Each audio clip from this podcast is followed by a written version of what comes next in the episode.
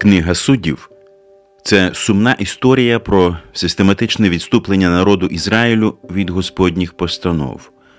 Але це також історія про Божу милість, прощення і відновлення відступників. Ця книга розповідає нам про те, яким жахливим є гріх, і також яким добрим і милосердним є Господь, який продовжує спасати грішників і робить цю справу також і сьогодні. Ви слухаєте подкаст Вивчаємо Біблію разом.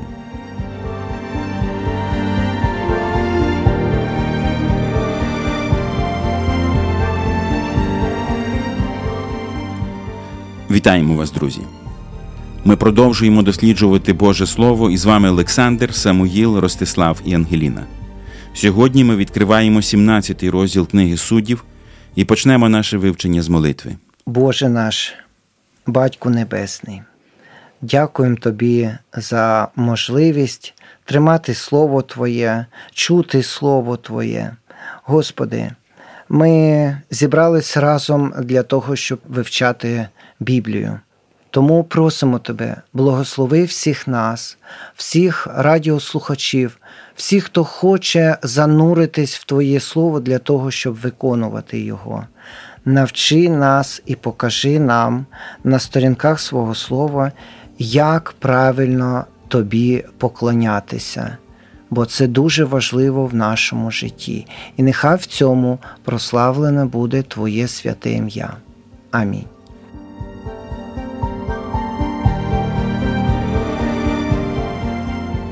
Я звернув увагу на те, що починаючи з 17-го розділу і до кінця книги суддів, ми більше нічого не читаємо про суддів ізраїльських. Як це можна пояснити? Ці оповідання, які тут написано, вони не прив'язані до хронології, коли ми читаємо, як людина зазвичай сприймає, що воно в хронологічному порядку. Тому, коли ми читаємо про Самсона, треба згадати, що це останній суддя, якого згадує ця книга, який був перед тим, як з'явився пророк Самуїл. Власне, вони практично в один час народилися. І, до речі, ми там читаємо про филистимлян і пам'ятаємо, що Давид розпочинає свою кар'єру царя, так би мовити, теж там фігурують дуже часто филистимляни, з якими він нарешті вже покінчить. Так, і коли ми починали читати і вивчати книгу суддів, то перші два розділи і частина третього розділу до 16-го вірша вони ніби продовжують книгу Ісуса Навіна. А коли ми починаємо читати з 17-го розділу, вони наче починають сувій книги Самуїла, який далі е, буде іти. І ми маємо пам'ятати про це, що ці події описують стан людей під час 340 років керування суддями, тому що судді, можна сказати, не правителі були, а вони вирішували питання, вони були захисниками. І рятівниками час від часу. Так, тому що того часу не було правителя в Ізраїлі, і люди робили те, що вважали справедливим, праведним в, у власних очах. І коли ми починаємо читати 17 розділ, ми зустрічаємо міху, який з Єфремових гір, тому що щойно було оповідання про Самсона, який був з коліна Дана і боровся з філистимлянами. Тут ми нічого такого не бачимо. Ми бачимо міху, який поцупив у своєї мами кошти, срібло, яке вона присвятила, якщо так можна сказати, закляла. Що значить закляла? Це значить присвятила Господеві. Коли Господь ми читаємо п'ятикнижжя Моїсея, Господь каже, знищить все місто чи ще щось. Ці речі закляті. Що це означає? Це означає, що ці речі. З цього часу належать Господу, і їх тим чи іншим способом треба передати з матеріального світу в нематеріальний світ. Якщо це душі, то їх треба тут вмертвити, щоб вони потрапили на той світ. А якщо це речі, то ці речі треба спалити. І вони присвячені, вони належать Господові. Тому їх А якщо не це можна... гроші? Якщо це гроші, якщо їх спалити, то буде просто залізо. І їх з цього заліза можна зробити щось таке, що буде служити для служби Господу. Тобто переплавити, так? Переплавити, так. Що в принципі і робиться тут далі. Ми прочитаємо цей уривок, щоб зрозуміти, що відбулося. І був чоловік з Єфремових гір, а ім'я йому Миха. І сказав він до своєї матері: Тисяча й сто шеклів срібла, що в тебе взяті, а ти прокляла за них, і також сказала це, щоб і я чув ось те срібло зо мною, це я його взяв. І сказала мати його, благословений син мій у Господа. І він вернув ту тисячу й сто шеклів срібла своїй матері. І сказала його мати: Я справді посвятила те срібло Господеві своєї руки за сина свого, щоб зробити бована різьбленого та бована литого, а тепер звертаю його тобі. Та він вернув те срібло своїй матері, і взяла його мати дві сотні шеклів срібла, та й дала його золотареві, а він зробив із нього бована різьбленого та бована литого, і було це в домі Михи. А цей чоловік Миха мав удома божницю, і зробив він ефода та терафи, і висвятив одного з своїх синів, і він був йому за священика. Того часу не було царя в Ізраїлі. Кожен робив, що правдиве було в очах його. Що саме Самуїл хотів цією історією показати, можливо, стан Ізраїля чи його стосунки з Господом, на прикладі, зокрема, цієї жінки, яка виготовила литого бована. Ми бачимо, що вона заможна, тому що ми бачимо суму, яку вона посвячує Господові. Але уява така у цій жіночки: я це віддам, але недалеко. Тому що вони в той час служили Господу, не відвідуючи будь-які місця, які вибрав, обрав Господь. Вони вклоняються Господові у власному подвір'ї, тому що вона це срібло віддала людині, яка переплавила це срібло і зробила статую. Ну, це вже тоді вони не Господу поклоняються. У них була така уява, що статуя виглядає і її можна назвати Господом. Але це не все, тому що статуї було замало. Тут згадується в цьому розділі так само про ефот. Це священний одяг і терафим. Що це терафим? Терафим, щоб слухач мав уявлення, що це, це щось схоже на маску. На обличчя. Цю маску можна повісити на стіні, вона буде просто виглядати. Це не малюнок ікона, а обличчя, а це просто обличчя, яке Ну, не намальоване, але, Але якесь це не є, не є частиною там єврейської культури, вона все одно звідкись взята ця ну, ідея терафимів. Ця ідея з народів, які оточували єврейський народ на протязі всього його існування, можна сказати, починаючи від Авраама. І до того часу, як вони увійшли в землю обіцяну Богом. Ми бачимо якусь суміш істинного поклоніння з неістинним, набутим, десь почутим. Ми бачимо, що є розуміння подяки Господові, але в той самий час ми бачимо Бована. Ось власне це і заважає звичайному віруючому читати книгу суддів. Сьогодні уява про поклоніння Богу я б не називав це релігією, тому що дехто може використовувати це слово як релігійність, але б я сказав, що це уява про поклоніння Богу у різних народів вона своя, тому що дехто вважає, що можна займатися йогою, і в той час саме після цього іти на службу Божу в церкву. Але як євреї так швидко всі ці забобони і ідолопоклонство адаптували в поклоніння Богові, ніби все те покоління, яке вийшло з Єгипту, воно ж вимерло.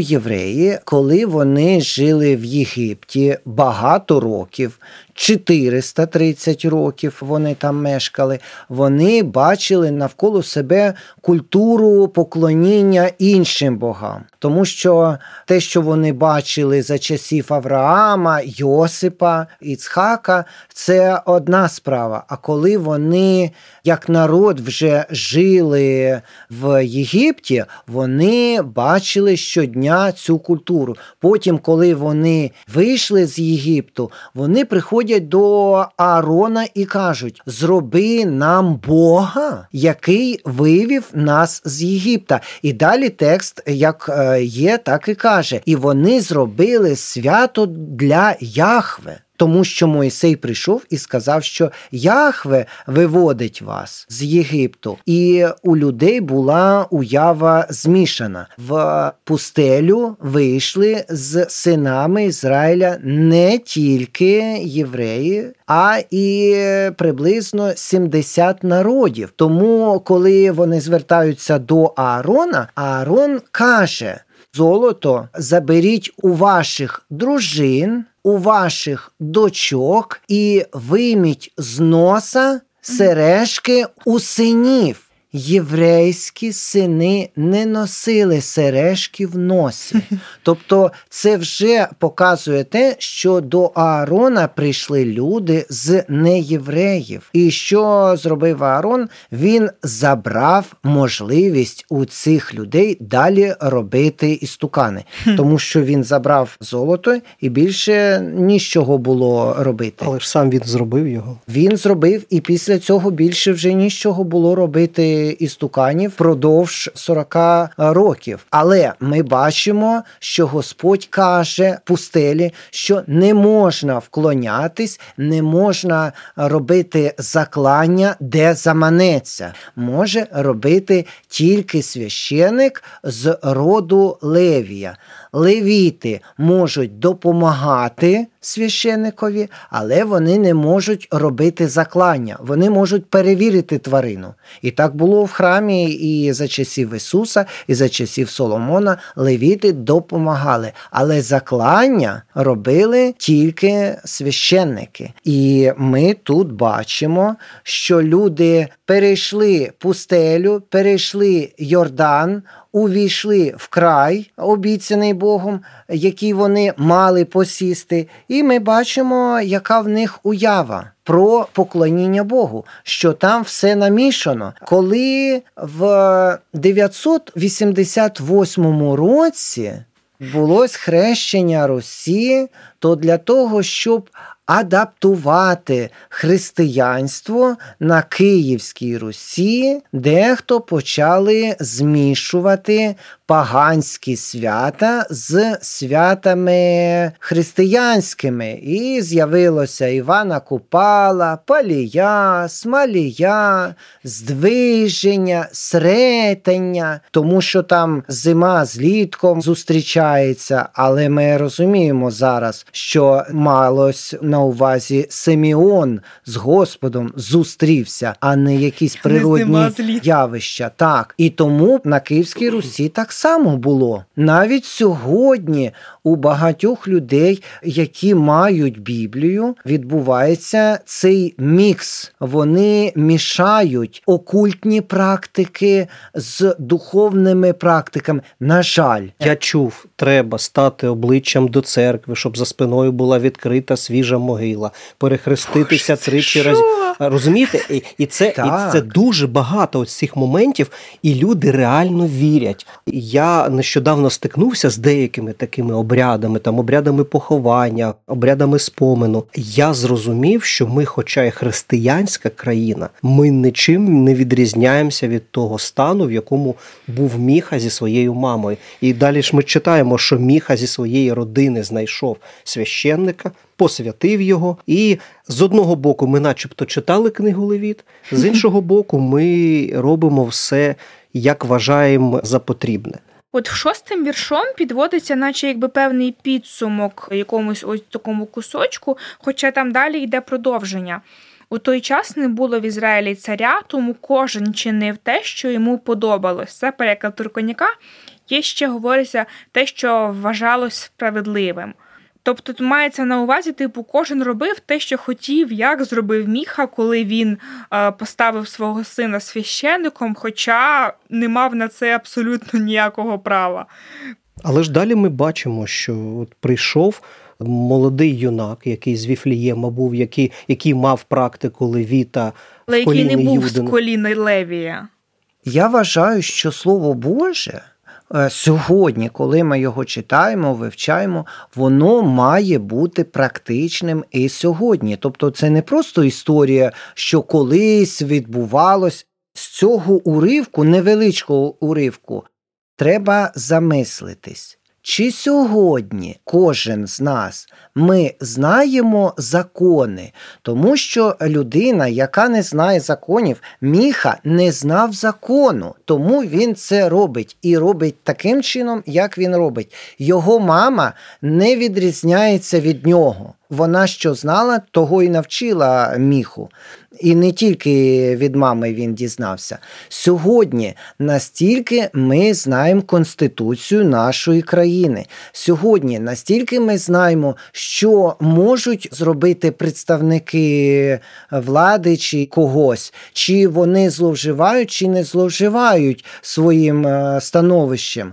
Ми маємо знати, коли ми вивчаємо цей уривок ми, знаючи закон, дивимось і кажемо, він не мав права це робити. Сьогодні люди можуть пересунути огорожу сусіда свого. Тому що вони вважають це нормально. Ну, сусіда вже немає, там 20 років він не живе поряд. То я свою огорожу посуну, бо е, мені треба города судити. Це відновлення історичної справедливості. Самоїла, ти маєш називати все правильно. І це він сарказм. не забирає землю, а повертає своє. Тобто тут дуже важлива новомова, оця риторика. Але ж я зрозумів твою думку. Кожен дивиться зі свого боку користуючись власним досвідом, емоціями, своїм баченням власним. Але ж є Слово Боже. Я вважаю, що кожний християнин, кожна віруюча людина сьогодні має знати закон, закон країни, в якій він живе, і закон Божий. Тому, коли вона буде це знати, вона буде поступати законно в межах закону і не буде чинити беззаконня. Коли людина не знає цього, вона може робити щось таке, що потім людина, яка слідкує. За виконанням закона може сказати: Вибач, я поважаю, що ти віруюча людина, але ти людські навіть закони порушують, не кажучи вже про закони Божі.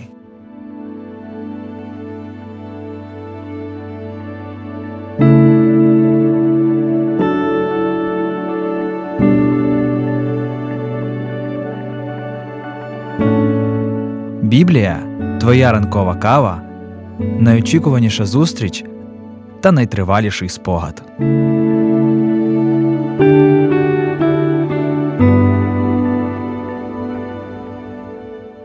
Ось як розвиваються події в домі Міхи далі. І був юнак з Віфлеєму Юдиного, з Юдиного роду, а він левит, і він був там приходько. І пішов той чоловік з того міста із Вифлеєму Юдиного, щоб часово пожити, де знайде. І прийшов він до Єфремових гір, додому Михи, щоб далі йти своєю дорогою, і сказав йому Миха: Звідкиля ти приходиш? А той йому відказав: Я левит із Вифлеєму юдейського, а я йду, щоб часово пожити, де знайду. І сказав йому Миха: Зоставайся ж зо мною, і будь мені за отця та за священника, а я дам тобі десять шеклів срібла на рік, і потрібну одежу та поживу твою. І пішов той левит до нього. І погодився левит сидіти з тим чоловіком. І був той юнак йому як один із синів його. І Миха висвятив того левита, і був йому той юнак за священника, і був у Михиному домі. І сказав Миха: Тепер я знаю, що Господь зробить добро мені, бо цей левит став мені за священника.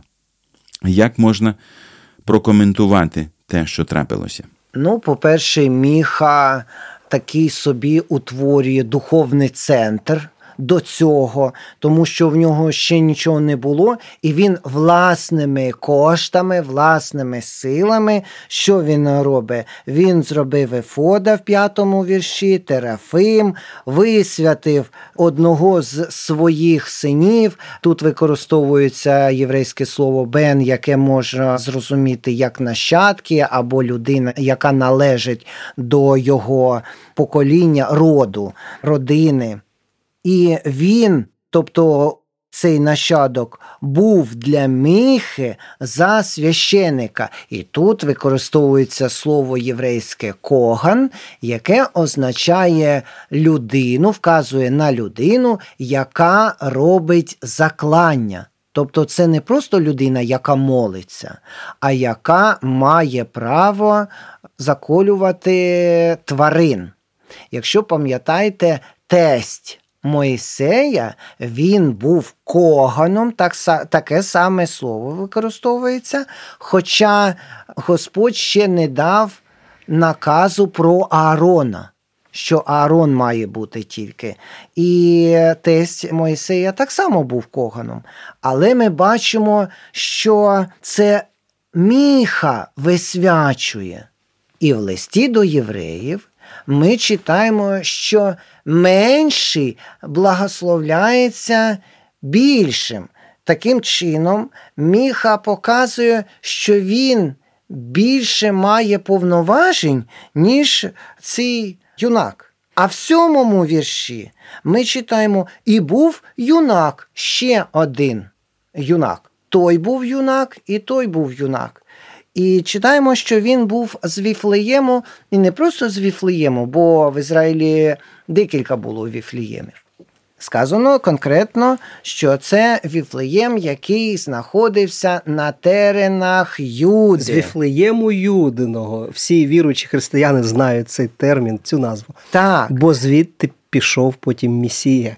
І Давид був з того міста. Так, так. І з юдиного роду.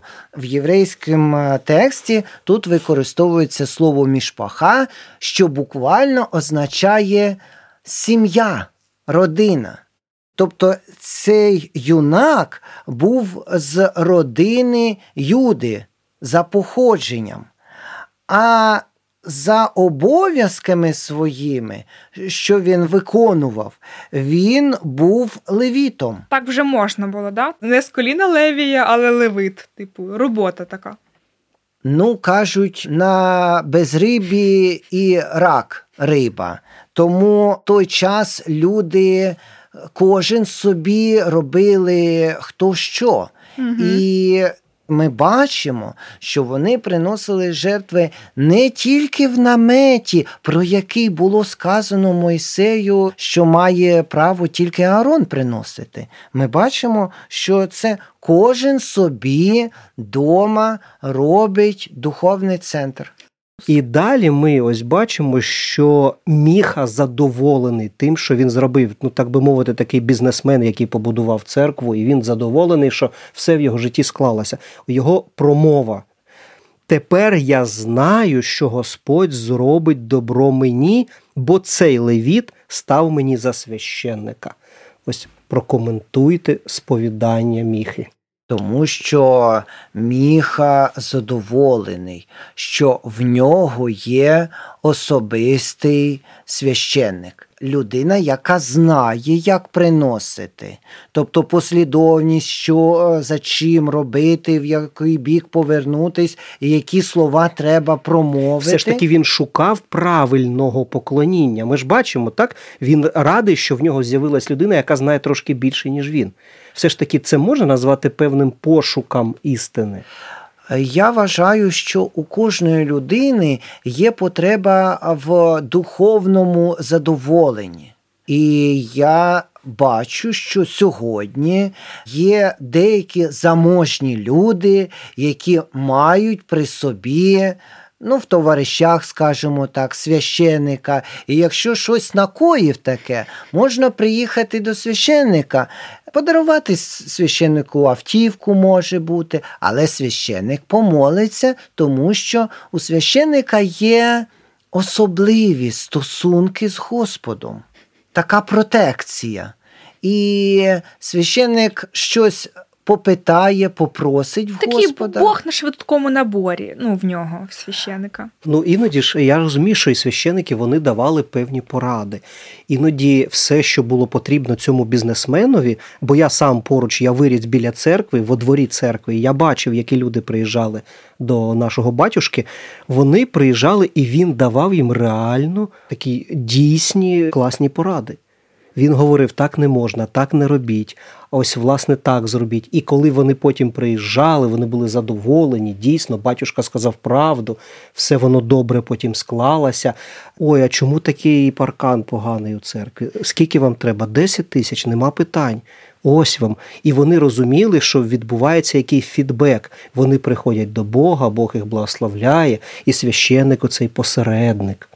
І це дуже добре виглядає можна сказати, присипає людину, тому що людина стає релігійною. Вона знає, що треба. Я впевнений, що багато людей, як ти кажеш, вони вдячні за добрі поради, бо священика це його обов'язок. Він як психолог, він дійсно допомагав їм давати людям поради, але людина в такому випадку не зустрічається персонально з Господом.